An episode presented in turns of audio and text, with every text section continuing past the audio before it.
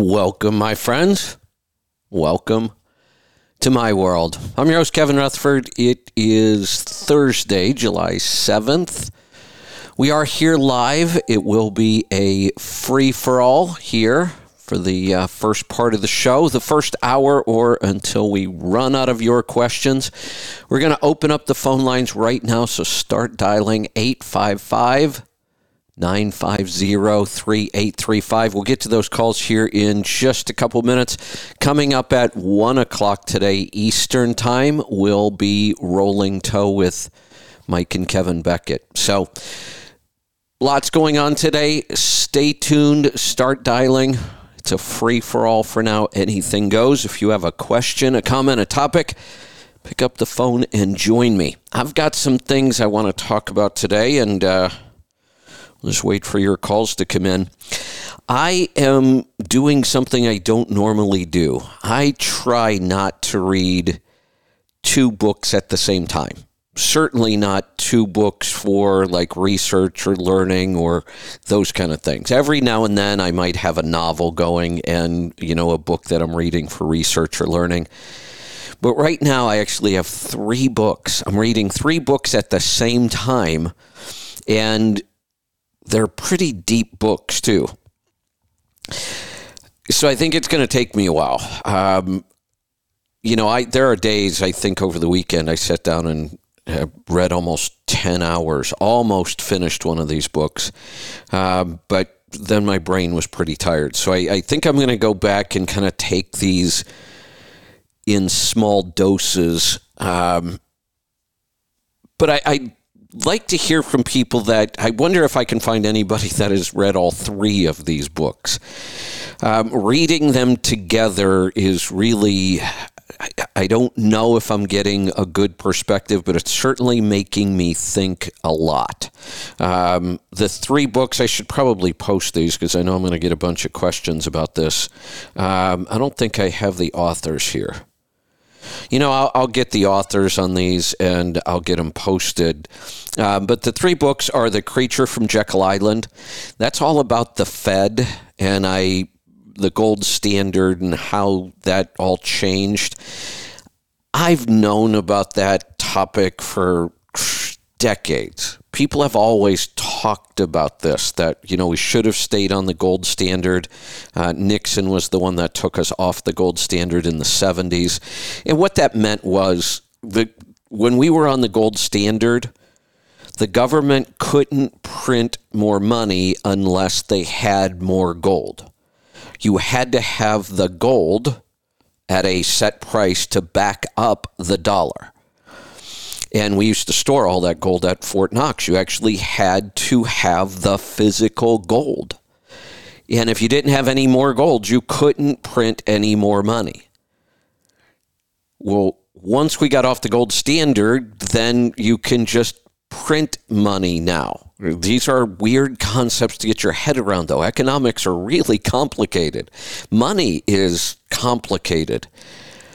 So I've always kind of avoided this. There's always been this kind of conspiracy theory that, you know, this one world order and that's why we have the Fed and we don't have a gold standard. It, it, it it's one of those topics that I've avoided because even if I can understand it, what would you do about it? I mean, obviously, a lot of people think that that was a bad idea, but we've never really ever made any attempt to go back. So I'm I'm reading that about the Fed and the money supply, and it's pretty deep. And then I'm also reading the book The Moral Case for Fossil Fuels. This is a really interesting book, and it's just so obviously true. Even if we move to all electric vehicles, we're really focused on electric vehicles. So let's say we waved a magic wand, the grid was good enough, and we had charging stations and we switched every vehicle in the country to electric. First off, off's never going to happen. Well, I shouldn't say never. There may be some other technology that comes along before we make that full transition. It's going to be a long, long time.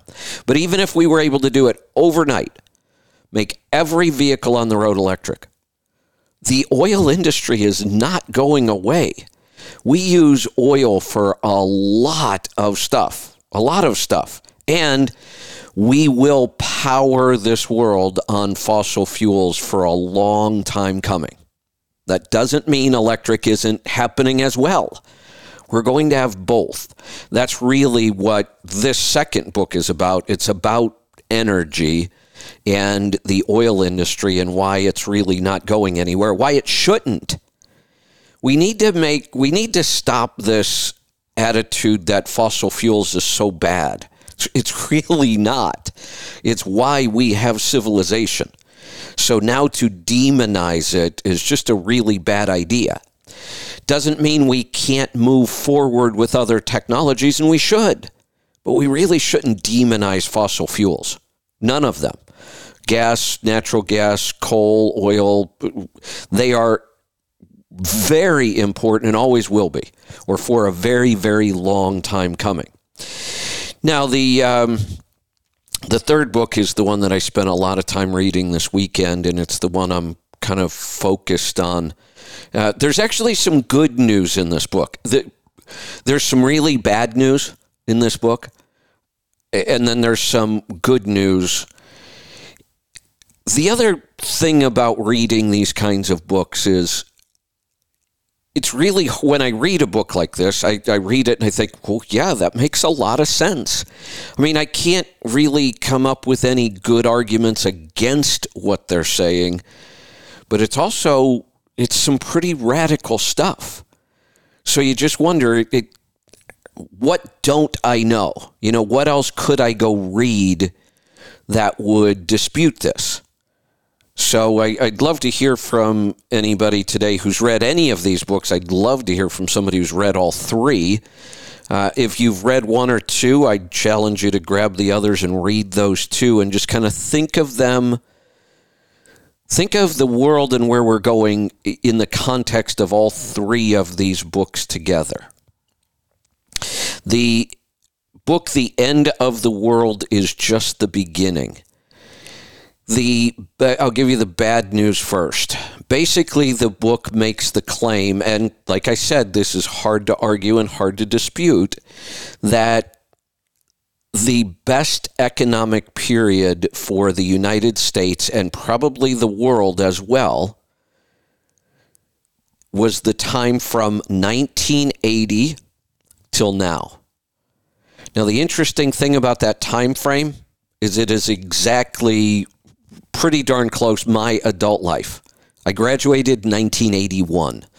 Uh, I spent a good part of the 80s in the military and then came out and went into business. And uh, I've actually been pretty blessed. I mean, I certainly can't complain about the economy and the opportunities during my entire adult life. I've had some rough times, most of them were my own fault. Um, usually it was a combination of my own stupid decisions and then getting caught in a bad economy. You know, I can look back and the times I struggled, clearly I can point to all the reasons, my own decisions and my own mistakes, but it was also exacerbated by a bad economy at the time I was making those mistakes. Uh, really, the last one well, no, I had some struggles during the last one too. I had a lot of things going on. I sold, kind of sold a trucking company after that, and so even in the last one, I wasn't perfectly situated. I, I, was much more prepared for the downturn in 08. It didn't affect me as much as the uh, the 01 and the early to mid 90s. Those are I, I've been through four, three, four, yeah, maybe four. Um, fairly big downturns. Each one I did slightly better. Um, you know, the early ones, I was just getting started. I was early in business. I was making a lot of mistakes. I, I had some tough times back then. Um, each time I've gotten more prepared. This time I feel like I'm probably about as prepared as you could be. I mean, you could always have more, but I'm pretty prepared this time. So that's the bad news is that, according to this author, the good times are over. we're not going to have these kind of economies anymore. This is more than just a downturn, according to him. This is a major change in the world economy, not in a good way. According to this author, we're in for some really, really rough times. Parts of the world are in for horrendous times famine, starvation, food shortages, energy shortages. It's, it's not a happy book in a lot of ways. But, and again, I, I love to find a book that disputes it. I'd love to find, you know, I hope somebody writes a review or another book that says, no, this isn't even close. Here's what's going to happen. So I said that this book has some good news. What what might it be? And it's this is probably the most interesting thing I got out of the book. Just thinking about this whole kind of concept. The, the good news in this book is that of all of the countries in the world, every one of them, if we look at who will come out of this the best, it's the United States.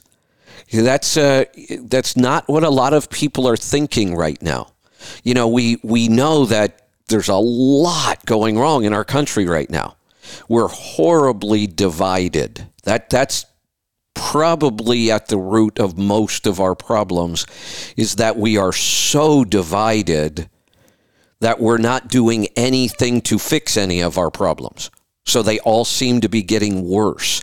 So it's hard to feel really optimistic about the United States right now. Although I do, clearly there have been times where, you know, I was far more optimistic. But when you read this book, and we're going to go through some tough times too. There's no doubt about it. I mean, I, I don't know that that could be argued anymore. We'll see, but kind of doubt it. But long term, the prospects for the United States to continue to be a world power are really strong. And it has everything to do really with geography. Um, certainly, our form of government has proven, you know, a, a, free market, capitalistic democracy or republic has turned out to be a really good means of governance. It, it works really well. We've been very successful. A lot of times, I think we've we've chalked that up to our form of government completely, and that's absolutely not true we were really fortunate that our ancestors at some point landed in this country. If we live in this country, we are even more blessed than we really know. It's why we have had such a good run as a country, that one of the youngest countries in the world. And we became a superpower pretty quickly. Um, and, and there's a lot of good you can still say about the United States, a lot. But it turns out that some of it was just pure chance and luck. And, and we are just really fortunate to say, you know, we live in this country.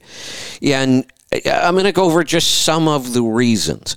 So, in order to have a civilized country with, you know, what we call kind of modern civilization, you really need three things. And the more of these three things you have, the more successful you're going to be water, Without water, you can't survive. Food, the ability to grow or raise food, very important. And for a civilized society, you need energy. Turns out, the United States, when you look at and compare it to almost everywhere else on the planet, we have more of these three things than anybody. We have the most high quality farmland in the world. Now, we have destroyed a lot of it, but it will still raise food. You know, all of our conventional farmland, we, we've pretty much destroyed the soil. The good news is we can get it back and we know how, and it still grows food, grows lots and lots of food. We're never going to starve as a country then you start wondering, you know, this is when you start throwing in all the variables. And it's interesting that as I'm reading this, Bill Gates just bought a bunch more farmland in North Dakota. He already owns more farmland in the United States than anybody, and the United States has more farmland than anywhere else in the world. So you have to wonder what does he plan on doing with that? That's a little worrisome, but it's something we have as a country that we, I don't think we appreciate as much as we should. It's just a, a matter of geography. It's just pure luck and chance. We have a lot of water. Water is not a problem in our country the way it is in some countries. Not only do we have a lot of water that makes life sustainable, but we have more navigable rivers than anybody. And rivers make a big, big difference. It costs like 140th of the cost to move things on water that it does on land. So we can move things around internally in our own country very effectively. That's not always the case in, in many countries. Um, so, water and food, we've got plenty of those, more than anywhere else in the world for the most part. Energy. Turns out, and we knew this just a year and a half ago, we have more energy, more oil, more fossil fuels that we can get to with today's technology at a reasonable price. We have more than anywhere else in the world. Forget the Middle East. We've always thought that that you know they had more oil than anybody. No, it's it's North America. We can throw Canada into this mix, and Mexico has some, but the United States, right smack in the middle of North America, has more fossil fuels that we can get to than anywhere else in the world. That's pretty incredible. It, it, now, this administration has virtually destroyed that industry, but it's still there. I mean, politics will change. We we we want, we didn't lose that asset. It's still under our feet. I think the this administration is doing this on purpose. I, I don't know exactly why, but long term, we have that asset. It's not going away. That is a huge advantage. So not only do we have more of any just one of these three things, we have huge amounts of all three. And I've never thought about it that way. I didn't know that. So that was interesting. Now, if you have those things, and we do, the next thing you would have to worry about, if you look at world history, is the fact that somebody else that doesn't have those things is going to try and come and take them away from you. That's the history of the world. It's been going on since the first tribes ever formed, and it's still going on today. I don't think there's ever a time where we're not fighting over land or resources somewhere. I mean, that's what all wars are about. We fight over land and resources. So now look at the United States. We have a huge advantage here. Again, very, very unique to the whole world. Figure out how to attack the United States. It's almost impossible on any kind of scale. You know, we've really never been invaded as a country. We could, you know, look at Pearl Harbor, one state was attacked. We could look at 9 11, not really a true military attack, though and it's not likely to ever happen. Not, not unless there's some radical change in technology, but even then, any radical change in technology we would probably be ahead of. Yeah, there are some countries with, you know, hypersonic technology that we're a little behind on, but again, that's our government. We have an administration that is not focused on our military. That can change easily. We have a huge head start on almost everybody, even China. You know, China was worrying me for a while. The more I read, the more China's got a lot of problems right now. So you think about it um, how would you attack the U.S. and try to take over, occupy the United States to, to take its resources? It's next to impossible you're not going to come down through Canada. Well, Canada's certainly not going to invade us. Um, they're one tenth of our size. That's just not going to happen. Mexico's not going to invade us for the same reason. They have no military to speak of. Um, and trying to attack even from those two countries with long, long borders in the United States geographically is really difficult In Canada, you've got really extreme weather to deal with and not much infrastructure anywhere. Mexico, you've got to cross horrendous deserts and mountains to get to anywhere in the United States. From, from either one of those two countries, it's not very feasible to attack us. And neither one of those countries are anywhere near capable of it. Somebody else would have to try to come through those countries. It's just not going to happen. So, what are the other two directions? East and West. We are one of the few countries on the world that have coast on both major oceans, the Pacific and the Atlantic. There isn't a navy in the world that is even close to being able to attack us from an ocean. So we have more resources than almost anybody in the world, and we can protect them. It's pretty incredible. And that's why, if what this author is predicting in this book, the rest of the world's in for a really, really difficult time. We're in for a recession, maybe one of our worst, who knows? But it's not that big of a deal. And we have really just a just an incredible outlook for the future. And it's you know, right now it's hard to see past our politics and everything we're fighting about in this country. If, if we could figure out, if we could come up with a leader that can unify us again somehow, not sure exactly how we come back from this divide, but if we could, then we're virtually unstoppable. It's, uh, it, it's good to find some good news long term. It's definitely long term, but it's good to find some good news. I had a ton of things I wanted to talk about today. Um, most of the rest of the stuff, I believe, is probably better suited for the pit. Uh, I had some stuff on the vaccine and the military. Let's see what else I had for notes here. Uh, I think what we're going to do is get to the phone calls because I think anything else I would cover here, uh, yeah, probably more political.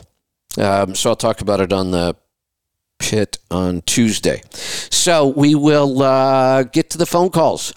Let's get started today in Oregon. John, welcome to the program. Hey, Kevin, how you doing? Doing good. What's on your mind today? Yeah, I uh, just wanted to comment on your books. Um, I, I couldn't. I was thinking that you might be talking about on the uh, end of the world. Is that the Peter uh, Zeihan book or Zion? I think his name. Yeah. Did I get the title wrong? It's the end of the world. It's just the beginning. Well, it's the end of the world. It's just beginning. Yeah, yeah. So I've read the two before that. Um, I'm kind of on the second one, maybe about midway through. It's a little more like it's drawn out and it's not as interesting as the first one. But I tell you, he talks really, really heavy on his first book about exactly what you're talking about. Um, you know how the United States was created and how we're so um, uh, isolated against being attacked because of our borders, the ocean, uh, the ability to grow, the ability, just everything is in our favor. And he talks so much about how the other countries, the major power countries that everybody's worried about. You know how like China is a major power and has more nukes than we do, and Russia and this and that. But the problem that he talks about with them is their economy is so unstable, and the ability to regrow their economy is they, you know, let's say oh. they grow enough, you know, a big enough pair. That illusion. Yeah.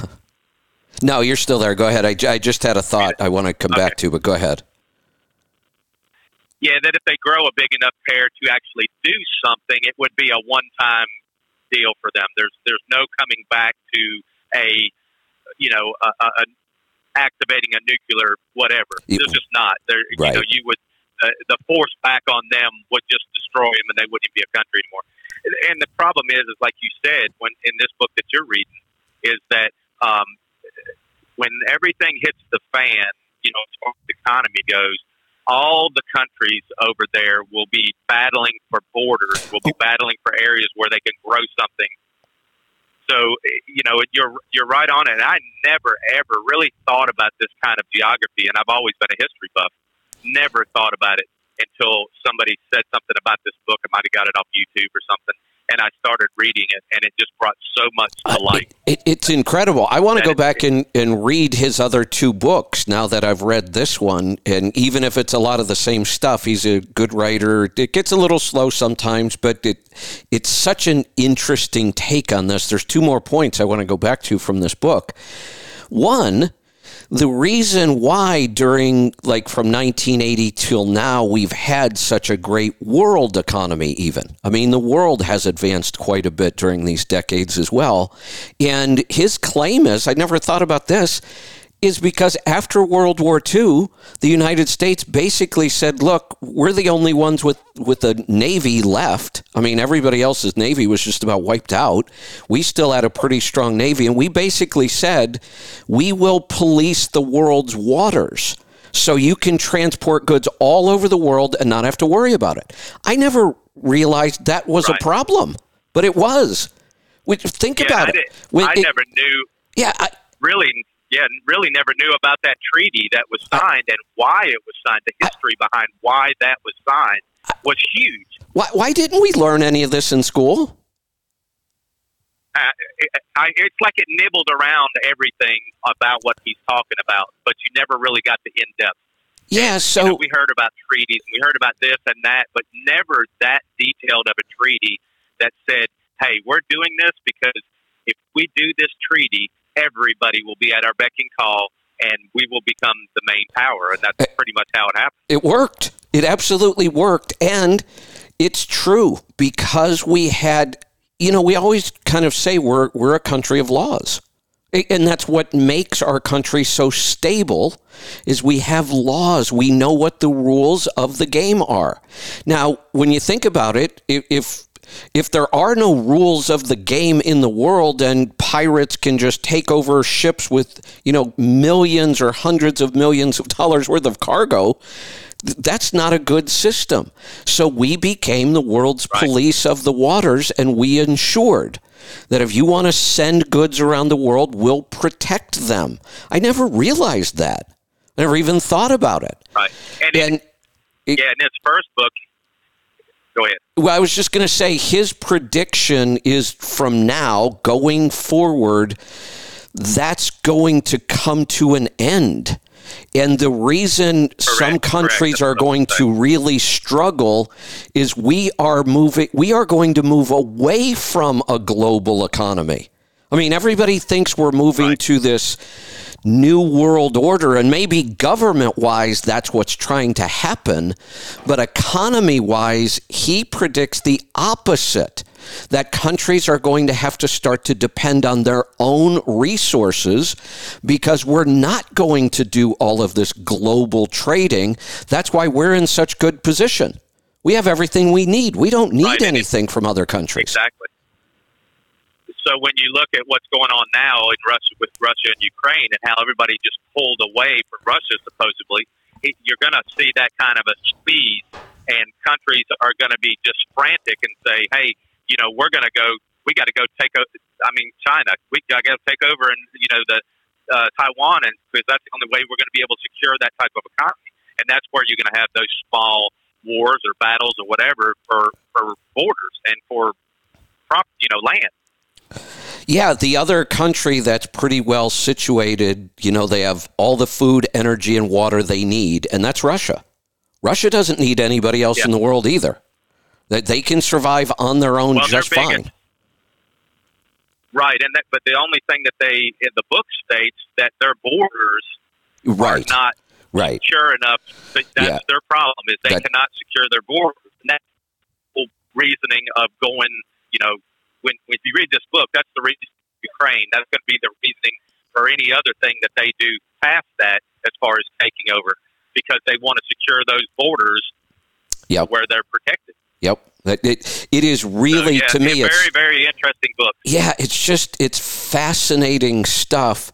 Uh, oh, here's the other thing I wanted to say from this book: more good news. So you know, we know we have more fossil fuels than anybody else in the world. No worries, we could power our country forever, as far as we can tell, with our own fossil fuels. But as we make the change to more renewable fuels, solar and wind, guess what? The United States is better suited than almost everywhere else in the world for that as well. Uh, Australia, I think, right. is number one. Australia with the outback has more sun and wind capability than anybody else. But the United States, like number two. We're close enough to the equator. We have good sun in certain areas. We have good wind in places. And uh, obviously not perfect. Those two things are never going to power the whole country, but they have a lot of potential. We are going to move in that direction slowly over time. And again, we're still in one of the best positions in the world. Right. You, you, you, yeah, I, I you start to wonder. How, how did it happen that one country and we settled the whole landmass kind of as a country? How did we get so fortunate? Yeah. I honestly, you know, I've not dabbled into reading some of the conspiracy stuff. If it is on like EMPs, if that happened, what would happen? I'm not reading the series on the day after and the or that you know, and the what? next year and all that stuff. I think there's three books. Right. And, you know, granted, if you listen to that, it could be detrimental. But just like you said, if there was ever a country that could bounce back from it, it would be us. We have the resources. Uh oh. John, did I lose you? Um, oh, there you are. Out the country. So Uh oh. Yeah, I, I think I'm losing. I, I did lose you. Um, John, great stuff. Um, I, am going to grab those other two books. Um, really, really interesting way of looking at things. Let's. Uh, let's go to Kentucky. John, welcome to the program. Hi, Kevin. Yeah, I sent you an oil sample. All right, let's take a look here. So we've got a DD15. What year? The 2020, and I do got to say, like the product information, um, it's not Shell Rotella that I put in. I forgot to change that.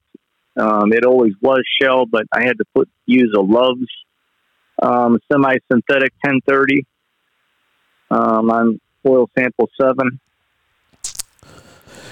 Uh, well, okay, so let's see. Why is the sam- Oh, normally you go much further on your samples. That's why these numbers look so different. Your last couple of samples, 75,048. Uh, let's look at that 24 back well, there. I, I've been changing it every, um, I've been doing a sample every 25,000 miles and then just changing the oil at 75. Okay. Got it. Um, so we're at that 25,000 mile sample, and you can tell because it's really clean. I mean, it's, it's different than the rest of your numbers. Not that you really had any bad numbers before, but on this one, virtually nothing got flagged. I mean, this really should be a zero, not even a one. Um, has anything else changed? I mean, that this is such a clean well, sample. Well, the thing that I was looking at, I was looking at oil sample number four and comparing it to number seven because they were it's, both 25,000 exactly. miles on the oil, and then I fuel dilution and soot. And it went from a 0.4 to a 1.1, and it went from less than 1 to a 0.2. I don't know if that's anything important or not. You know, it, it, it kind of is. I'm glad you're looking at that. That's something I look at that they don't really flag in oil samples, but it, it's something I watch because those two numbers can kind of tell us how well the engine is tuned and how well it's burning fuel you know, when those two numbers are really low, we know we're getting good complete burn on our fuel. That's good for fuel economy, it's good for performance, and it's good for emissions. So I like to see those two numbers really low. But what I will tell you is yours are still really low. Even though they came up a little bit from, you know, that last 25,000 mile sample, they're still really low nothing whatsoever. We don't even think about doing anything about fuel dilution until it gets to four. You're at 1.1. You're nowhere near that. Okay. Same with soot. They're not going to flag soot until you're at like three something and you're at 0.2. We do like to say we, we love keeping an engine less than 0.1, but 0.2, yeah, that's, that's pretty darn low. Okay, because the truck's in the shop right now, and I'm having them do um, what, what is that when you test uh, for if the turbo sucking air? What is that called when you lose fuel economy? All right, just Um, testing the boost, the charger cooler, and The- Boost, boost leak. That's it. yeah, okay. Um. I did this quarter. I lost six tenths of a mile per gallon Oh, so in fuel economy. no, you're doing exactly what you should be doing. You're you're paying attention to those kind of numbers and then following up to see why.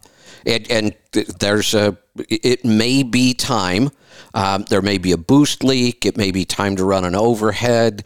It, nothing obvious yet. And and the good news is when you track the way you're tracking, you do your samples every twenty five thousand. We see this stuff coming long before it becomes important you had a minor change in a couple little numbers. Yeah, not enough that I'd be. It, let me just ask: When was the last time the overhead was set? Um, I had it set at 100,000, so the truck has 240 ish on it now. If I So it's if, 140,000 miles. if I took any action at all, it might be to like you're doing test the charger cooler. That's always a good idea. I might set the overhead on this one, or I might not. I, I, it's not that big of a deal either way. So if they come back and say there's no boost leak, um, should maybe I get the overhead set then, like you said? It probably. Six tenths of Yeah. a mile. Quite a Yeah. bit. You know, and uh, we we do look at fuel economy as an indication of what's going on maintenance wise, but we have to be careful with that. There are 35 other explanations why you might have lost six tenths in a particular quarter. Okay. Yeah. Well, I've had the truck since brand new, and I've tracked it ever since brand new, and I've always averaged 8.3 miles to the gallon with this truck since brand new until this last quarter. Well, then, then that's that's a, that's also good news. Again, here we go. You've tracked your numbers consistently. That gives us even more information. So now that I know that, and it, this truck has always been that consistent. Yeah, if if there's a boost leak, that's where your fuel economy went. If there's no boost leak, I would set the overhead then. All right. Um, I'm not sure if I lost John or what happened there, uh, but I think we wrapped up that one. Let's go to South Carolina. Terrence, welcome to the program. How's it going, Kev? I got two things. First thing, um, my fiance, she's an ER nurse, so she got COVID, brought it home to me.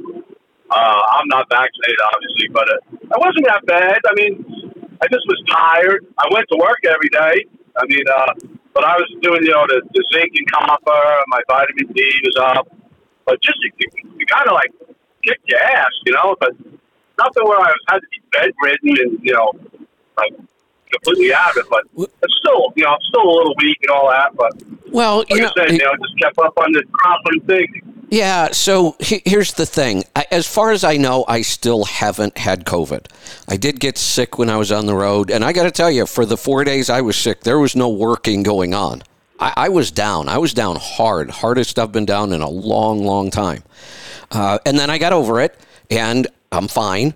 No lasting, lingering effects. I tested twice during that time. Both of my tests came back negative, so I don't know what I had.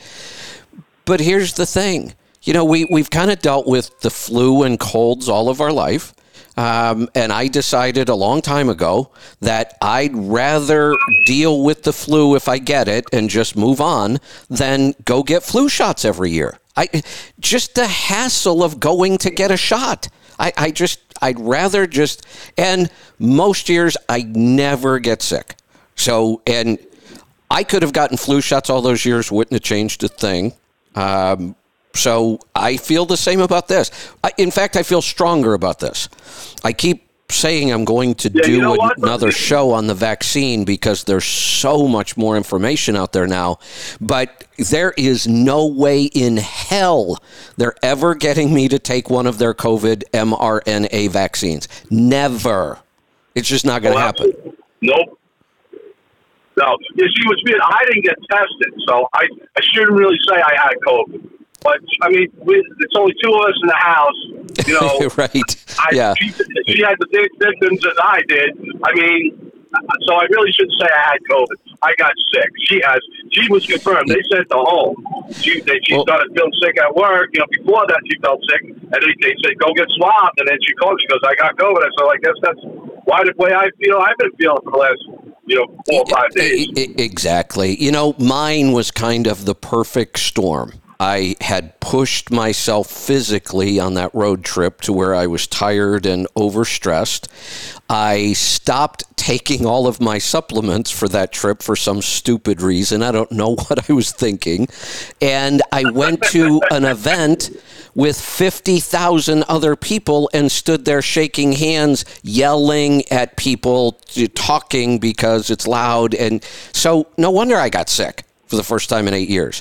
But as far as I can tell, either the tests just aren't very accurate or I didn't have COVID. I don't know what I've had. I, I never experienced anything quite like it. Right. Yeah. All right. So on to something. else. So now I'm uh, on my four hundred one k. I've been putting like my company matches four percent, and I've been putting sixteen myself. So I'm putting like twenty percent, and I'm putting almost Excellent. a month into my four hundred one k. Excellent. Now, I mean, if, look, but look at what's going on. I'm not worried about it because I'm just going to do it. I'm, I'm surviving. You know, I'm not struggling.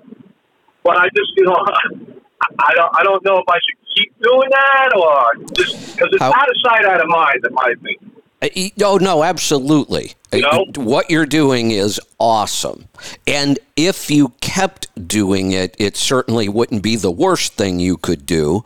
But could we come up with a better plan based on what's happening? Maybe. Um, how old are you?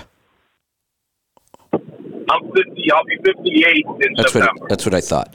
All right, so you, you are very very close to. At some point, you're going to want access to that money. So we don't want to see big big losses. Um, I, I I would certainly stop contributing at this point.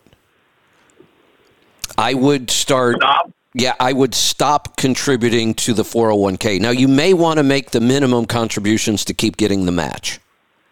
Yeah, you do. Right. Yeah, Okay. I, I would keep making just enough, no more, not a penny more, uh, just to get the match. And then take the rest of the money, and I would just be socking it away right now, cash. I mean, put it in a money market, you know, wait for CD rates to come back up. They're probably going to. Uh, but uh, right now, I would, I would stop the excess and just start putting that into cash. That's cash. Okay. All right. So I figured because, like I said, I don't, and like, I said, I got some when my mom passed away. I got some some money and all that. And I got that on the side, and I also rolled. She had an account, and I just rolled it over as a beneficiary account, and that's sitting there. So I'm like, should I do something with that? And I'm like. I don't know. It's just like crazy. I don't know if I want to start pulling stuff out. You know. Uh, you know, I, I, I wouldn't pull out of the market what's already in there. I, I would let that ride because it just based on what I know about your finances, and it's not like you're going to turn 65 or 67 and say, I'm retiring and I want to start taking this money out right now. You have other resources. So if the market does tank, Right. you could live on your other resources and wait for that part of your portfolio to come back.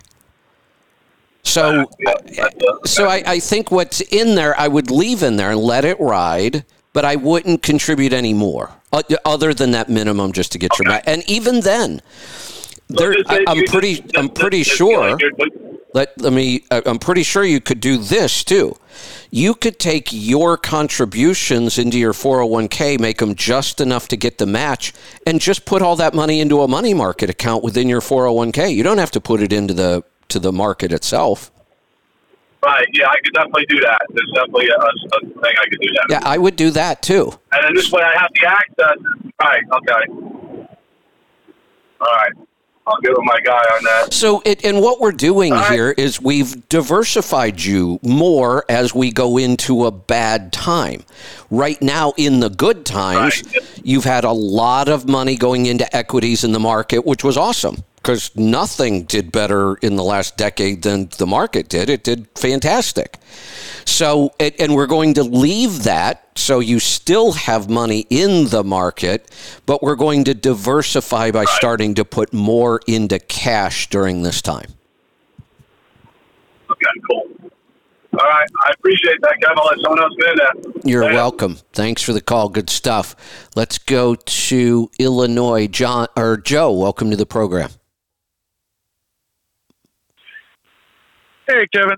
Um, I want to talk about my numbers, but before I do, I wanted to talk about our borders and, and one of the reasons why um, other countries have never invaded us is one is the Second Amendment. Oh yeah, Um, there's I that too. Right now, but ten years ago, yeah, yeah, well, last of 10, uh, 10 years ago, I read, a, I don't know if it's a current, but 10 years ago, I read a thing that there's more registered hunters in just the state of Wisconsin than there is in any standing army in the world. Uh, oh yeah. So, Yeah, it's and and then you start looking at Wisconsin, Minnesota, Ohio, Pennsylvania. You you look at states that are big into outdoors and hunting and sportsmen. yeah, we have an incredible army within our borders. And if people, you know, I've heard people say, "Oh, well, that's stupid. You're going to stand up to a tank with an M16 or an AR-15 or yeah, you do. That's exactly how this works. You can't take over uh, even a tiny little town if lots of people in that town are armed. Look at what was the first thing Ukraine wanted when they got invaded.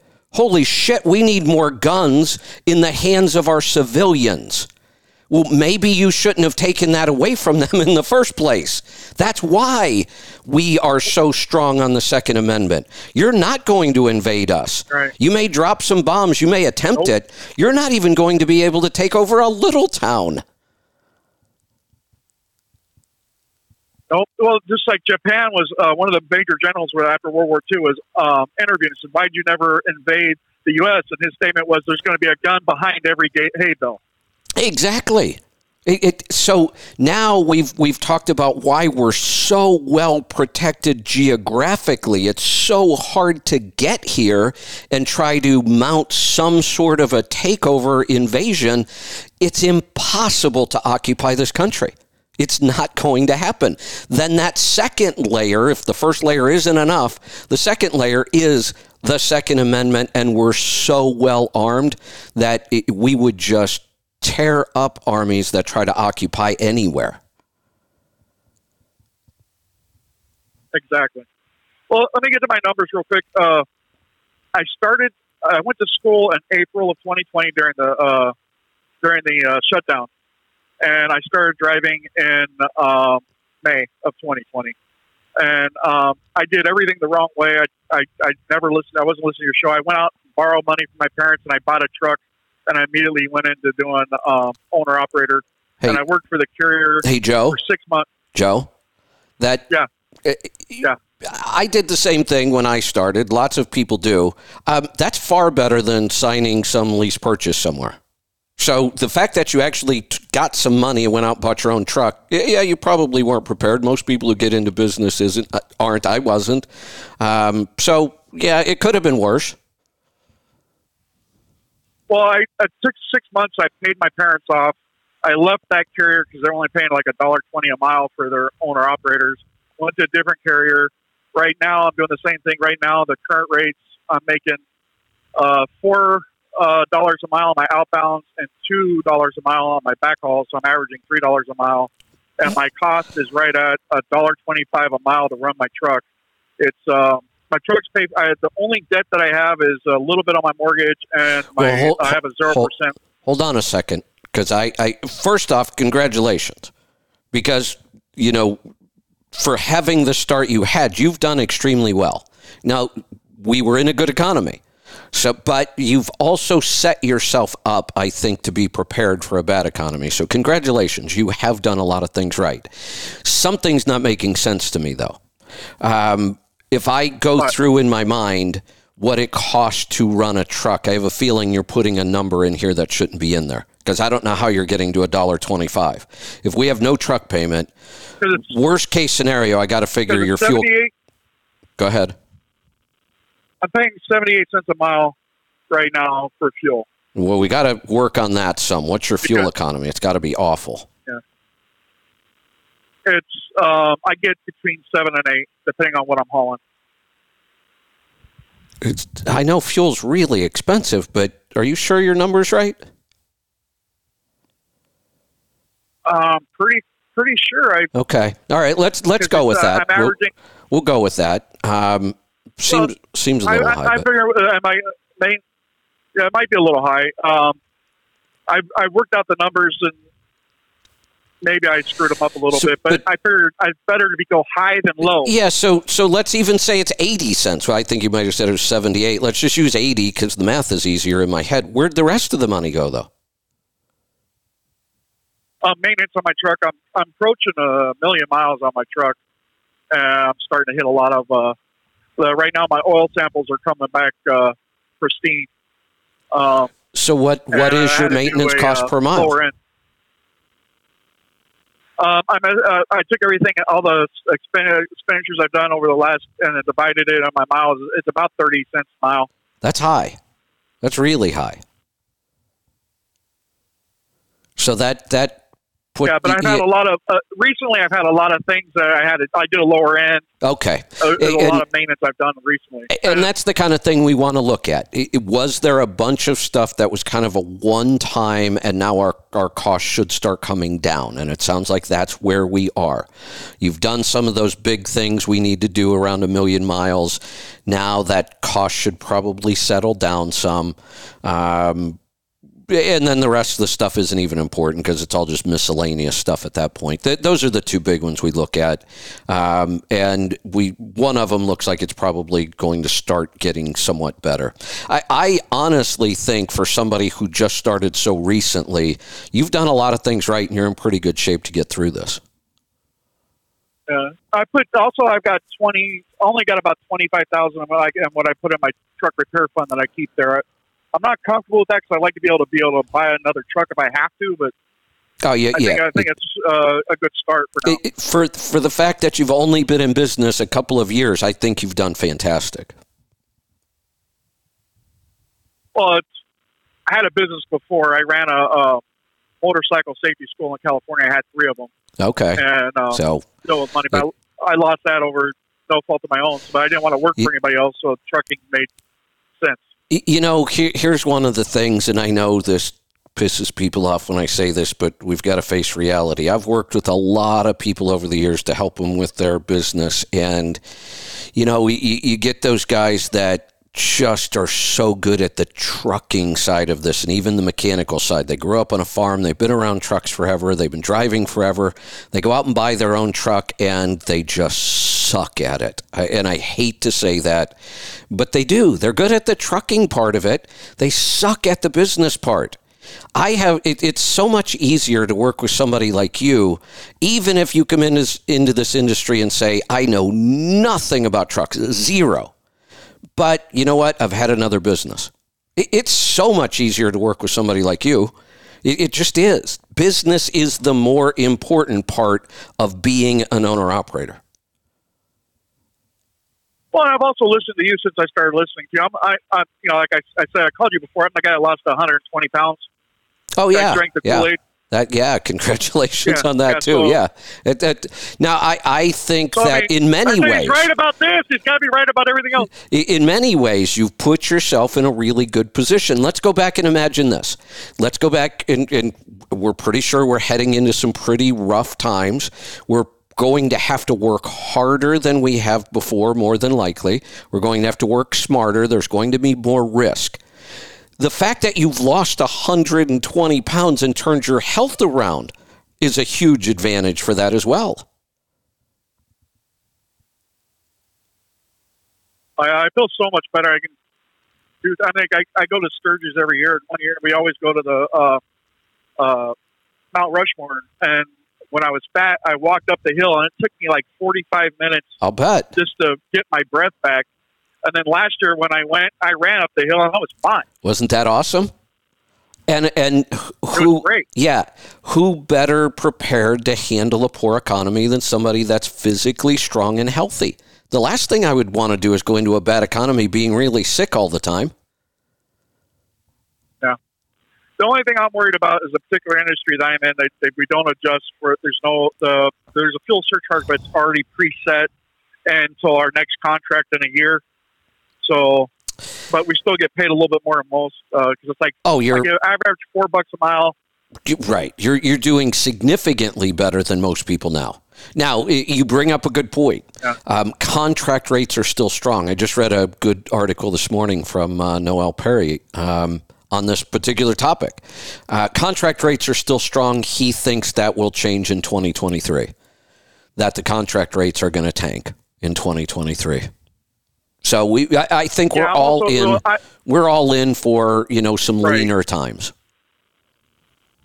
Well, you were talking about it earlier about the RV industry out of Indiana, and uh, that's what I do. I do I, I do outbounds. I do um, RVs on my flatbed, and on, on backhauls, I do cars. Hey Joe. So then, then there's one more yeah. thing. If you haven't done yet, you should do. And I'm glad you told me which industry this is. That's an industry that always falls off a cliff during a recession. Always.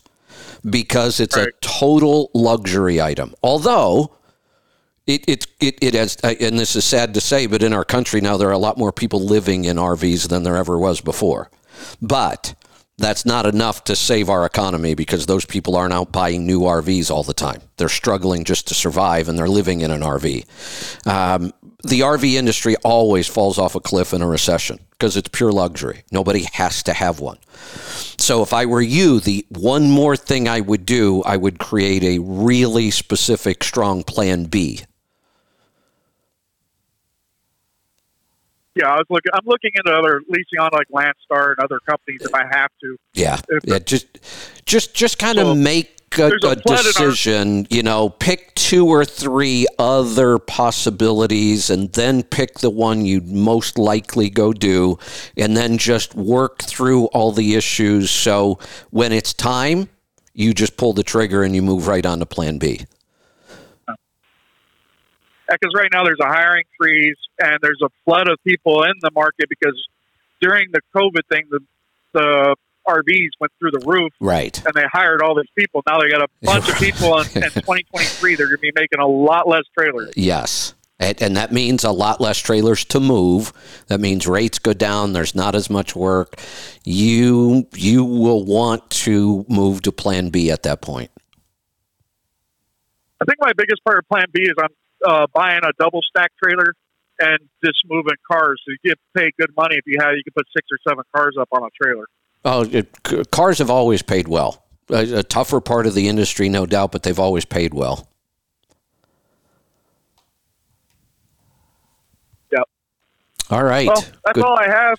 Good. Oh, oh, I did have one quick question for you because you told me because uh, of my panc- uh, pancreas do a, a blood glucose test and I bought everything. But when should I test?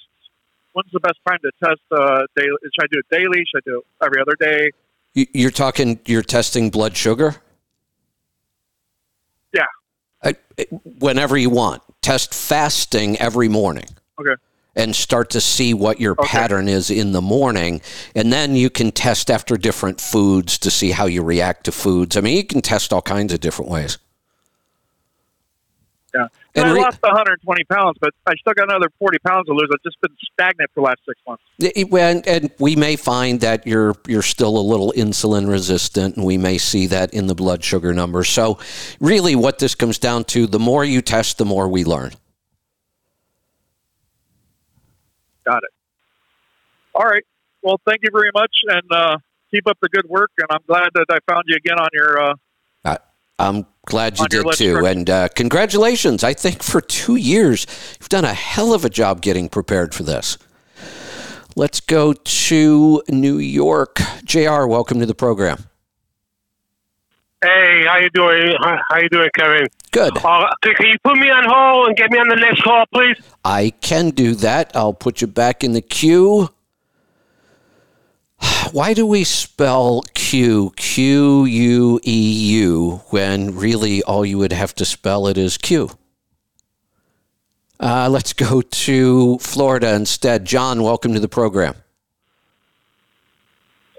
Yeah, Kevin, uh, I've missed you since you left Satellite Radio, but man, I'm glad I talked to you today. Well, I um, was wondering if you can tell me how I can find out what my truck is worth and then try to get some offers on it, how I can sell it the quickest because I'm wanting to retire and I've had a catastrophic uh, maintenance bill. Uh, it was a PACCAR engine and the head bolt broke and ruined the engine block and it's in for a rebuild uh, rebuilt engine right now. It's at the dealership if they're doing the work on it. And I would like to sell out as soon as the work is done and the truck is running again. And I was, I got a, a price evaluation from pricedigest.com and, but I don't know if I can trust those numbers. okay, so, So what? how what can I sell it to a dealer? um, oh, you're trying to sell it to a dealer? Any way I can to get wholesale value Yeah. um, and it's in good shape. well, what I was going to say is, if you are selling to a dealer, you are absolutely selling at wholesale. They're not going to give you any more than wholesale. If you wanted to make more money, you try to sell it yourself on the retail market, but that's not always a good idea with the truck. It can be pretty difficult. So, what? Give me a ballpark. What do we think we're at? What value did you find so far on this truck? On PriceDigest.com, it said wholesale was around eighty thousand and retail was around a hundred thousand. So, It's a 2017 Kenworth T680. Okay, so hold on, because I'm gonna um, I'm gonna do a little crunching some numbers here myself. So you said it was a 2017. Uh, it's a Kenworth T680. What? Um, and you said it was the PACCAR engine, right? Yeah, uh, PACCAR MX13, Uh, what speed transmission. it is the and that's an Eaton 13 speed. Yes, sir. Okay. Uh, it's, I want to put it in as much detail as I can here. Um, and that's just a, uh, a a standard, not an automated manual of any kind, right? Correct. And it's a six by four. All right. Uh, PACCAR engine. PACCAR. All right. I think that's probably enough to get us um, in the ballpark. Let's see what we're looking at. So I'll tell everybody what I'm doing here. I'm on truckpaper.com. I'm putting in the exact specs, as much detail as you can give me. Um, how many miles are on it?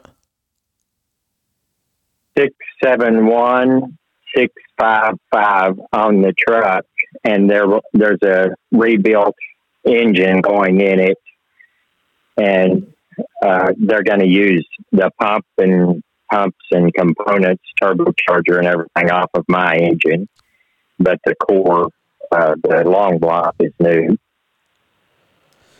Yeah, so part of the problem is there's not a lot of these trucks on the road. I mean, there's just not a lot of trucks with the PACCAR engine. It wasn't a really popular engine yet. Um, so we don't have as much of a big picture to look at. In fact, uh, in the entire country, I'm only coming up with two on truck paper right now. Um, one has 575,000 miles, so um, less mileage. The rest of the specs are almost identical. Um, that one's actually listed retail for right at 90. So we're we're probably in the ballpark with your number. Now, on the other hand, I see one with 730 some thousand miles on it. It's retailing at just under 60. So big spread on just the two that are in there, which is kind of odd. Um, but uh, so th- that gives us a range. Um, yours is going to sell Well, for um, for somewhere in there. Do, how much do you owe on it? Anything? Well, I'll, I'll have to use some of my savings. Uh, I, I I owe about forty-eight thousand on the truck. So what I would like to do is find out uh, if a dealer would buy it for wholesale value. Uh, I mean, if I had to sell the truck today or this month, uh, how could I find a buyer, even uh, at a lower value? Because I don't want to test this engine that they're putting in. I feel like the the check engine lights will come on. There may be leaks. There may be no, I, problems. I, yeah, I see what you're saying. Well, when you say how do you find a buyer, I mean, there's only two way, two real ways that I know of. If you want to sell wholesale, you just have to get on the phone and start calling dealers. It's just you just got to do the the grunt work.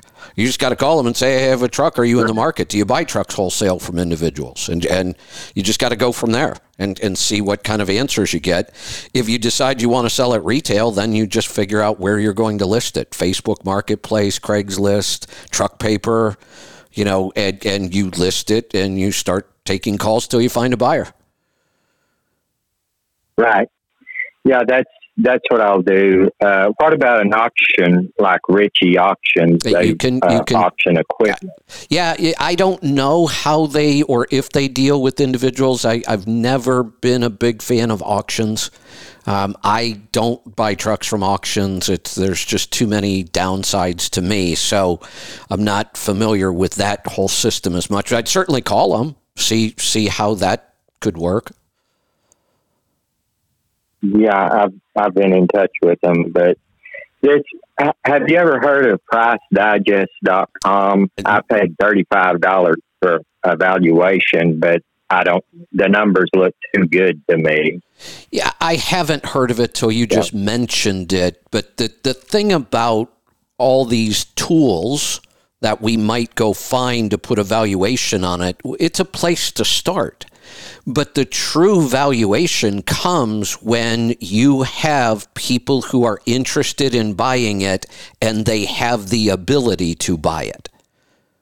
That's when right. we find out yeah. what the real value is because that's what the market will bear, and that's the only price that matters. These other tools, truck paper, like I just used, Price Digest, like you, they're tools. They get us in the ballpark, but unless we have a qualified buyer willing to make an offer, none of those values mean anything. And and you know you'll find yeah. you you'll be talking to the guy at the liar's counter at a truck stop, and he'll be like, "Oh, I'd give you ninety five thousand for it right now," except that guy probably can't. So that value's no good either. Right. Yeah, um, I've offered it to the Kenworth dealership that is working on it now, and they haven't gotten back to me.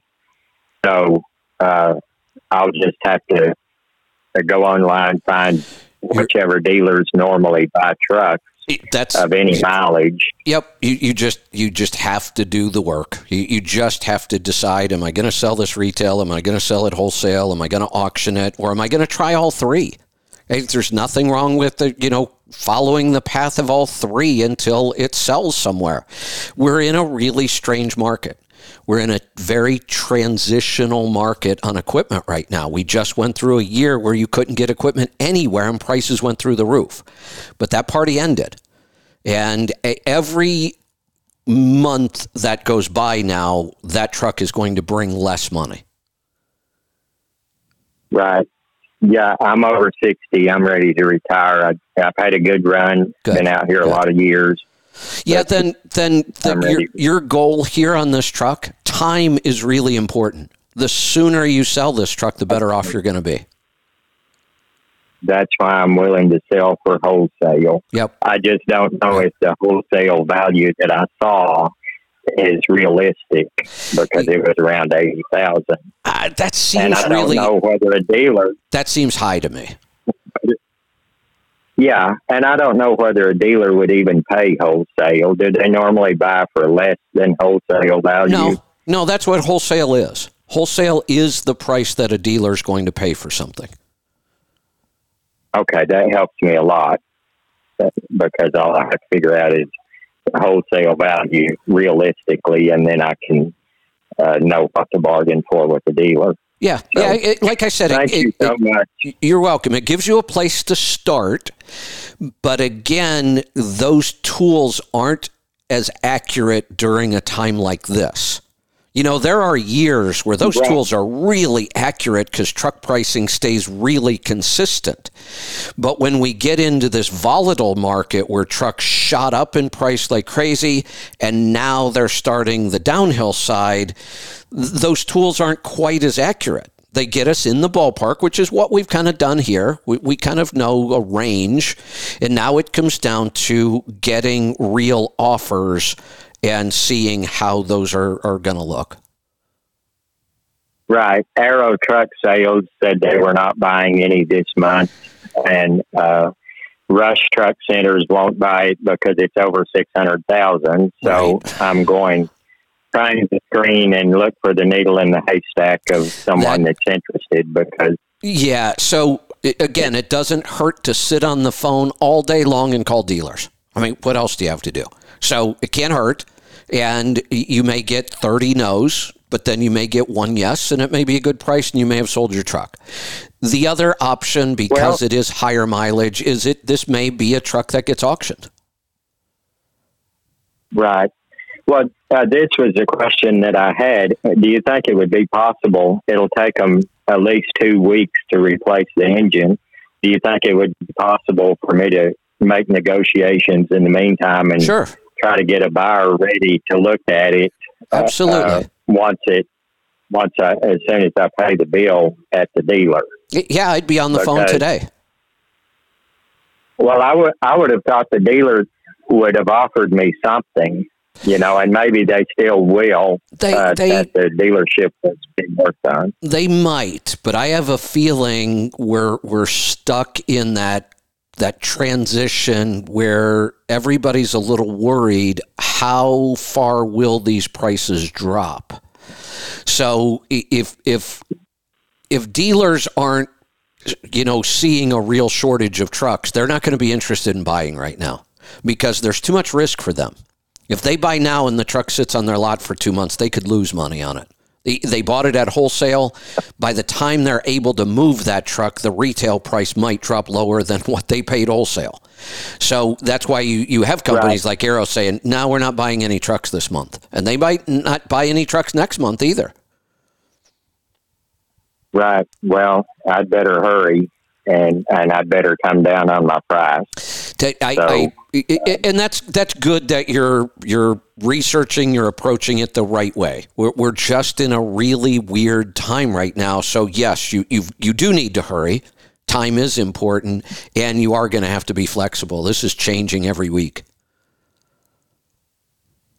Okay. Well, I appreciate it. That gives me something to go on. And uh, I missed your show, man. I I I love to listen to you on satellite radio when I was driving, but Well, the, d- at least I found you on the podcast. do you have our app? Uh, yes. Excellent. Yeah. That's Yeah, uh, so I downloaded it. I mean, if you liked us on satellite, you've got to love us now. No commercials, and you can listen to any show anytime.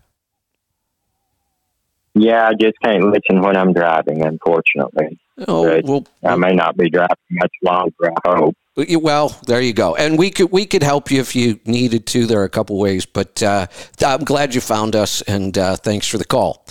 Let's see if uh, Jr. is ready. Jr., you ready? Yeah, thanks a lot for putting me on hold. You're welcome. How what can? I help you with? All right. Uh, question. All right. Last Tuesday, I had my my. I tested in the morning. All right. I, I was at 88. I had some pork rinds. 12 o'clock, I had three eggs, some bacon, a little salad.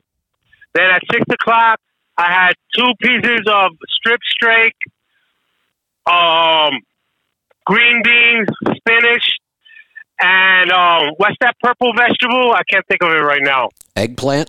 Uh, no, no, the the the uh, reddish one. I'm sorry, the reddish one. Radishes. Well, well, anyway, it, no.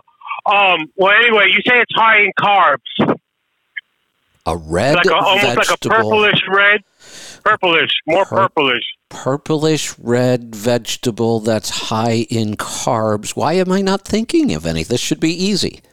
Purple- you and me both. Purplish red vegetable high in carbs. Huh, I'm stumped. Well, anyway, uh, at six o'clock, like I said, before I ate, I tested. I was at Oh. ninety-five. Uh, Uh, beets? go ahead. Yes, yes, yes. Okay. I only had I, I, I, I, I only had like four fifty cent slices, about an eighth and about an eighth thick.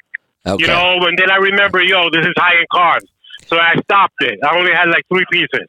All right, and like I said, at dinner time, I measure, uh, I tested. I was at uh, ninety five. Excellent. Then uh, the only thing I had, then the only thing I had after that was I had a small cup of uh, uh, yogurt. You know, I, I, I can't make my yogurt just yet, but I'm getting ready.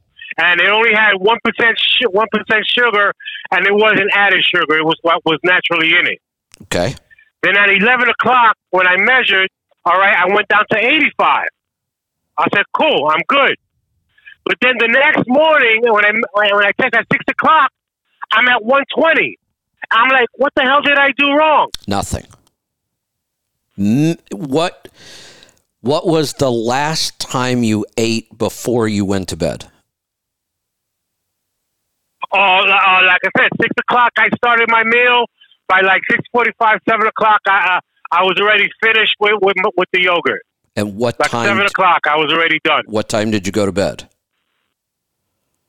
Oh, like around eleven o'clock. Uh, that- that's that's that's a pretty good break between eating and going to bed. You, you had what we call the dawn effect with blood sugar, so it it had almost nothing to do with anything you ate. Your your meals were far enough away from your um, bedtime that I don't think it had much of an impact on it. What happens is when we eat really low carb, and you are, it sounds to me like you're doing a great job. Your blood sugar is really stable. Our body needs some glucose. And if we're not eating enough of it, our body will make its own. And that's okay. And, and it tends to make it overnight, and we tend to get some of these early morning blood sugar spikes. But as long as we start the day there at 120 and then we keep coming down the rest of the day, that's just fine. Oh, okay, yeah, because that 120 scared me. I'm like, what the hell did I do wrong? You Nothing. know? Nothing. And, oh, okay. All right. Well, thanks a lot, man. Be well. Be safe. Thank you for everything. You're welcome. Thanks for the call. Yeah, it sounds to me like you're doing just about everything right. Let's go to North Carolina. Steve, welcome to the program. Oh, Kevin, uh, look, you were just talking to the guy a few minutes ago about the uh, 401k. Right now, the funds we have in there, the you know the uh, the new funds coming in, the matches and all. Um, Uh oh. Steve? right now, Oh, there you are. There you are. Hello, Kevin. Yeah, I lost you for a second, but you're you're Kevin. you're back now. Oh, Go okay. ahead. You're go ahead. Okay. Yeah, so so I think we're we're getting a little rise this week. J.P. Morgan Chase, two weeks after Jamie Dimon, their chairman, said we're in for the biggest hurricane we ever had financially. they came out this week and said, "Oh, everything's okay." Uh, Yeah. So we're getting a little dead cat bounce right now. I, I think we're gonna. You may see it go up five percent. If it does, it'd be a good time to get your bulk of your money out and into cash inside of your vehicle, the 401k or the IRA. Uh, but I'm a little bit different about the incoming money. I like the dollar cost average anyhow. Uh, so I think the incoming money, and I'm doing this with mine. I've gotten most of my money that's in there already out into cash, but I'm putting in money every month, and I'm putting that into my S&P 500 and my Russell 2000 because as the as it, as we do get these drops, we get more shares of the new money we put in, and when it goes back up, it explodes up at a an exponential rate. It goes up at a higher than the the, the rate of the of the rise of the uh, of the value of the of the mutual fund Right. because you're you're buying them at much lower prices. Right. I like So you get more that. shares. Uh, definitely, yeah. Right, get more shares. Now, I, what for the gentleman there? He, I think he said he was putting in sixteen percent, and his employer was putting in four. I would match their four. Then I'd put the other twelve percent in my. I'd open up my own Roth IRA, and so you can have it totally tax free forever. go ahead and open it up and dollar cost average into that. But I would dollar cost average into the funds because you know we're going to go back, we're going to go down some more, but we're going to be picking up a lot of shares when it explodes up. Uh, and and I think I think we may explode up if we have a, a an earthquake in November in the election. It may explode up quickly, and that might be a, a big bounce. It might be a My- bounce to, to be into it. And yeah, Well, I was just going to say part one of the things about financial planning is there's there's a lot of ways. There's so many different ways we can look at uh-huh. this. I'm being a little more conservative only because I don't really see a lot of clarity on where we're going right now, and there are too many unknowns this time. And I'm reading these books that are talking about the entire world changing, and they actually make some sense. And I'm not even talking about weird conspiracy theory stuff. I'm just talking about our world has always changed. You know, sometimes we get blind to it because it changes over long periods of time. But it, it, it's not out of the question that we're going to have a really, really bad world economy for a while. And I worry now, I, I don't worry about 40 year olds. Stay in the market all you want. But I do worry about somebody who's got less than 10 years. yeah, somebody, somebody, and it's somebody that's not watching, you know, that's not as in tune to the markets and all. That's that's true. Um, now, I would, I would at the very least, he could, he could, uh, he could open his Roth IRA and put it in. Oh, yeah. guaranteed cash account. That No one- doubt. That one percent. Yeah, Now, no if doubt. He, if he doesn't feel like doing catching the dollars averaging in, now, you know, I but I, you know, I read a lot of these books too, and you know, the problem is if some of the things happen that they say happen, it, it's gonna, it's gonna, everything we got is going to go to hell. I'm afraid. Yes. Uh, Yeah, that- you know, that's- it's not going to be. We're not. We're, there's not going to be a safe haven. You know, a lot of times your your safe haven from stocks is either bonds or real estate. Good. But right now, you know, we're I think we're bubbling there too. Well, here's the really scary part. Even cash is not a safe haven. Right, Uh, because inflation. Yeah, when you have Exactly. 8% i- inflation, your cash is not a safe haven at all. You're getting hammered. No, you just you're just putting you're putting away you're putting away 100 percent you, and next year you got 92 percent of that number. Yeah. It. Yeah, Uh, it's- it's- value. Right. So Yeah. you're you're absolutely right. There is no safe haven right now other than I hope and this is why I've been harping on this so much for so many years now. The only safe haven is enough cash that you just make it through this. Oh yeah, yeah, and and if you got cash, buy a lot of consumables you're going to consume in the next two to five years, and just buy you a storage unit and fill it up with stuff that's not going to go bad. I it's going to be more expensive when you go to buy it in two years. you know, I'm getting ready to. I, I have kind of let my freezers dwindle. I have not been. I canceled all my subscriptions on meat a while back. I haven't been ordering much at all, and and my supplies have really dwindled. And I'm really just going to take a day and sit down, and I am going to start ordering meat, and I'm going to fill every inch of that freezer space, and I'm going to can some more, and then I'm going to refill it again because I, I can't think. And I started to do it, and I looked at the prices. I'm like, oh, do I really want to do this? Uh, the prices are just insane on food right now. And then I thought, look, I don't, I don't think it's getting any better. So I probably our best safe haven right now on where we should put our cash is into consumables. I, I agree totally on that. I, I do.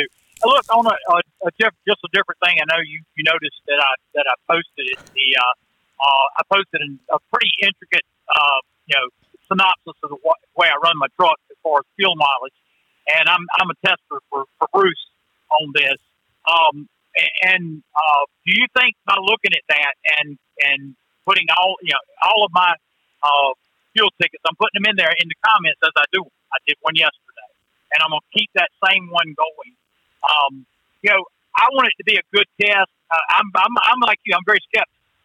Uh, but I've got two gallons. I, I got I bought one gallon from Bruce, and then Craig called me. I thought he was I thought he was getting my information for for Bruce. He sent me one too, so I paid for two. I got two, so I'm going to do uh, one ounce uh, um, for the first month or the first two months, and then I'm going to go to the two ounces uh, and test it out. So uh, my numbers should be really, really good. You know, my you notice I, I posted my route. It's same route basically every week, just a little bit different cities I deliver Harbor Freight to, but uh, in Ohio. But but you saw that that that it's a um, you know that it's a route. Do you think that's a good way to to test? Since Yes. I'm running the same route all the time. I don't idle. Uh, Absolutely. I don't. I don't. I Yeah. don't have any other. Any other. I take a lot of the uh, variables out. It- it- and, and that's that's And, uh, that's how we judge, you know, how accurate a fuel mileage test might be. How many variables were we able to neutralize? How many variables can you kind of take out of the equation so that you're able to get better data on the one change you are making? And and there's no, you know, it's not black and white. The more variables we can control, the more accurate our numbers will be. And then that's why we try to get as many people testing as possible because more testers averages out our numbers more. You know, I, I, I and again, we're, we're talking about diesel engines and physics. So if this product will help a class 8 diesel engine, it should also help the little 3 liter diesel engine we have in the Sprinter. Um, and I'm getting ready to probably drive across country in the Sprinter.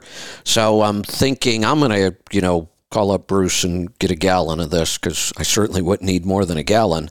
And I may test it on the on you know a little diesel engine and see what it does. Yeah, I, what I see is that uh, one would be a little better than a wash as far as cost goes, because it's an ongoing cost. It's not like a, a fuel mileage upgrade where we, we get our money back and then we're making Right. money. You know, you got Right. it's 160 bucks for, it, for me. For I get nine miles to the gallon. That's five gallons a year. It's going to cost me eight hundred dollars. Uh, well, uh, it's going to cost me nine hundred counting the uh, counting the uh, you know the shipping. Right. Nine hundred dollars a year. Uh, so yeah, what I figured is one tenth would be just a wash. Two tenths, I'd make a little bit. Now the guy getting five or six, if he gets two or three tenths, he It's may huge. make more because it makes a Right. bigger difference. And, Yeah, that's yeah, that's huge. difference. Yeah. So, so like I say, I'm going to be very, very diligent to make sure. And I, uh, you notice if you look back, uh, I, I posted my truck name in there and everything. If you look back over time, I've had some partials. I buy, you know, I buy my fuel uh, optimally to make sure I'm getting the lowest net price. And so if I know I got a lower net price up the road, I've been, you know, I buy what I needed, and then I would get up there and back up the truck and, and put a lot in, and, you know, Yeah. a much lower price. Yep. But right now, I'm getting I'm getting a buck eighteen off the bump price right now. Wow. now- right now, because I am going to make make sure during this during this test that I am filling up to the same spot every tank. There's going to be no partials. So I think that Yeah. takes another variable out because It, it, uh, it, it but does. It, but it, yeah. it's good. I've, I've got other right, and and uh, and with my you know with the way I run this same route, I've got a lot of observations at some point. I need to call y'all on Friday because I need to talk to John. I've got I, I've got some really good I've got some really good stuff on uh, aerodynamics that I've noticed, and because I get different trailers, I get some that are Oh, yeah. aer- That's right. aerodynamic, some that are not. It's it's a big difference. It, it really is. So I, I'll call in one day with some of those numbers too that I've got on Friday. But usually Friday, I'm busy at home doing hunting. You know, Yeah, that's- that's right. Yeah. uh, but look, I, hey, we appreciate everything you guys do, and uh, I will keep you updated. Just keep looking on there. You'll keep seeing my, my fuel up. I'll try to put more notes in on the uh, Excellent. when I fuel up. Uh, Good. When I put when I put in there in the, in the replies. Yep. Okay, sir. Thank you. Perfect. All right. Yeah, you know, when we do fuel mileage testing, I've always said our goal is 70%. You- You're never going to get 100. If we test this product and it work, let's say it does work. Let's say it does actually increase fuel economy. I'm always skeptical, but I, I'm always willing to keep an open mind too. Um, I was skeptical about the catalyst, and it took me a while, but I came around and I saw the benefits. It doesn't benefit every truck though. And what will happen when you test fuel mileage like this? Somebody, somebody is actually going to lose fuel economy during this test. And you could then say, oh, wait a minute, this product doesn't increase fuel economy, it actually decreases it. No, that's not how it works. There's too many other variables. That's why we need bigger numbers. We need more people testing to even out those variables. There will be people that put this product in and their fuel economy goes down. It's not likely that it will be because of this product, though. It will be some other variable that we're not able to control. Let's go to Kentucky. Dwayne, welcome to the program. Yeah, morning. Uh, you was talking about your can, canning out of the freezer like that. We've been doing the same thing. Wife's been canning our beef out of the freezer. It's a way to keep it, but we've also been going and and um, uh, uh, buying canned goods, you know, like that, just to stock up more. Can't hurt. And my wife said, "We won't eat that." I said, "I said we won't." She said, "We won't eat that." I said, "Well." There's always trade. It- that's right. so That's right. Yeah, I, I, Um, I, I you know, right now, it, this stuff just makes sense. It just really does. Yeah, and, and, and I worried about the dates on it. I mean, I've had beef we home canned from a few months ago from 02 and the taters from 06, you know, and yeah, they're good. They ain't a problem. I'll eat them. I, it, So it- anyway, I know it's, um, it, it, it's kind of crazy, but when it comes right down to it, canned food of any kind, vegetables, meats, whatever, if that can or jar or whatever vessel we've put it in, if it maintains its seal, that food is safe forever. Forever. Yep. Yep. It, it, it, Well, it- I've had- now, I've the- very few exceptions. It some off taste. That's it, you know. That's what I was going to say. The longer it sits there, and depending on the conditions it's in, you know, some of my canned food, meat, and that kind of stuff, I keep in the coach. And, and some of it's been in there for years. Now that coach goes through extreme temperatures out there. That that will Yeah. deteriorate the quality of the meat a little bit. Although on this last trip, I found a whole stash in the back of the pantry that I meat that I had canned in 2017. And it's been in the coach Yep. since 2017, going through all those hot and cold cycles. I couldn't tell any difference. I opened it up, it tasted perfect. Well, um, what I called you about was is I take that Cardio Miracle. Okay. How do you get by the taste of it? I cannot. Here's- I, I've been grab onto your chair, get a good hold of your chair there. I um or what you something there because I've been I've been putting in orange juice. Okay. like that, you know. Okay. And, and I I don't know. like the sugar, but That makes me a little crazy. But here's the weird thing about this product it has stevia in it. Stevia is not an artificial sweetener. Stevia is a completely natural sweetener. In fact, I have a stevia plant Yeah. growing out in my garden. It's incredible. You pick a leaf, Yeah. you, you chew it, you'd swear you were swallowing pure sugar. I mean, that's how sweet a leaf off of the plant Yeah. is.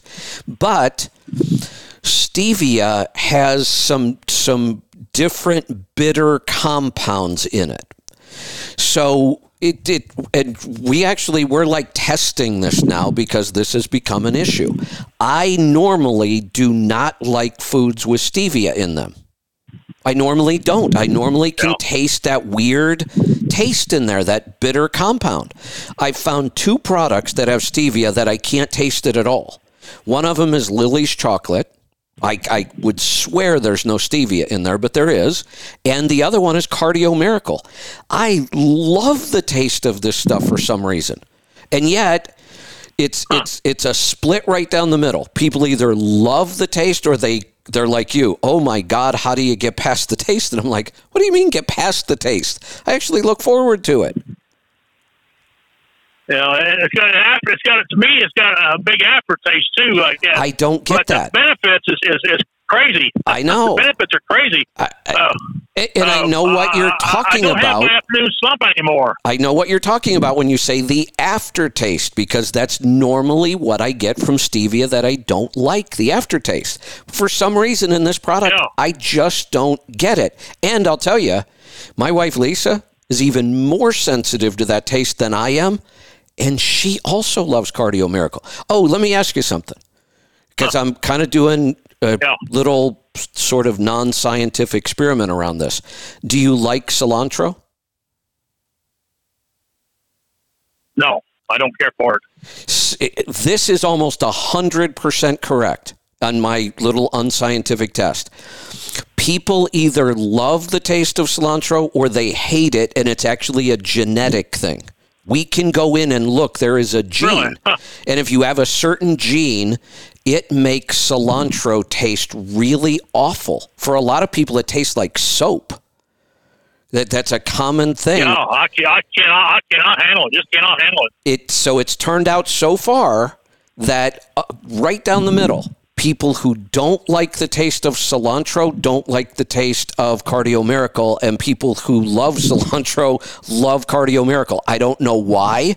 There must be something in there, but this is uh, so far my scientific test, um, non-scientific, is almost hundred percent right. But I've tried it, but I've tried it with uh, just water. I've tried a little more, little more strength, a little less strength. I've tried making a smoothie out of it. Okay, Uh, let me I just said the only thing I can deal with, really deal with, is just orange juice, let me have you try one more thing. twelve ounce or ten ounce. Let me have you try one more thing. And I'm just going to give you some numbers to start from. So, 14 ounces of water, one scoop of Cardio Miracle, one tablespoon of apple cider vinegar. Oh, okay, Try that. okay. We'll give that a shot. See what happens. So- and the apple cider vinegar is good But, for uh, you too. So if that helps mellow out that bitter taste a little bit, and sometimes I think it does, um, see if that makes it easier to get down.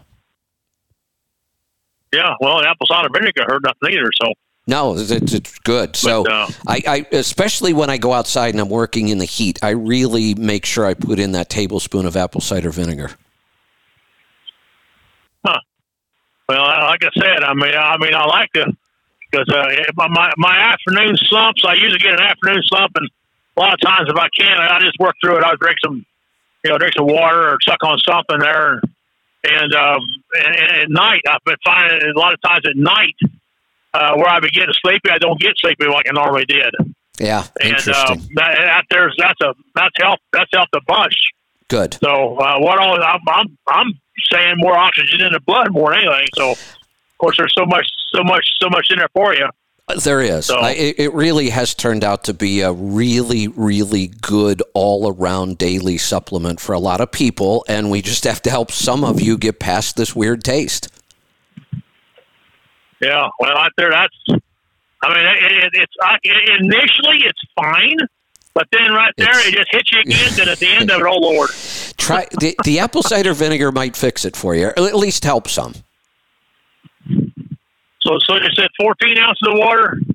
I- I would start there. 14 ounces of water, one scoop of Cardio Miracle, one uh, thing of uh, one tablespoon of apple cider vinegar.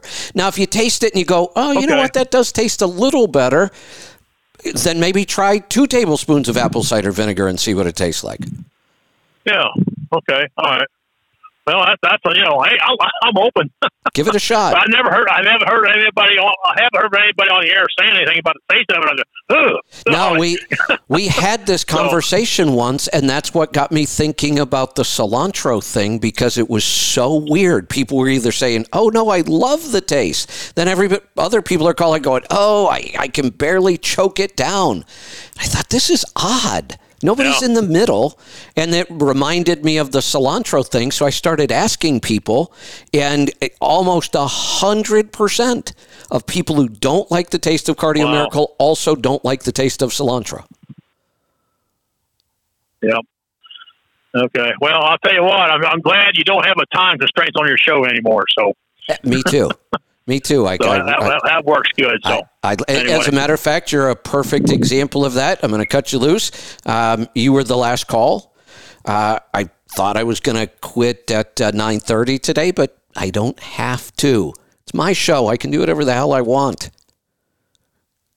I am going to wrap it up. Um, we'll have about a 20 minute break, and then uh, Mike and Kevin Beckett will go live with Rolling Toe.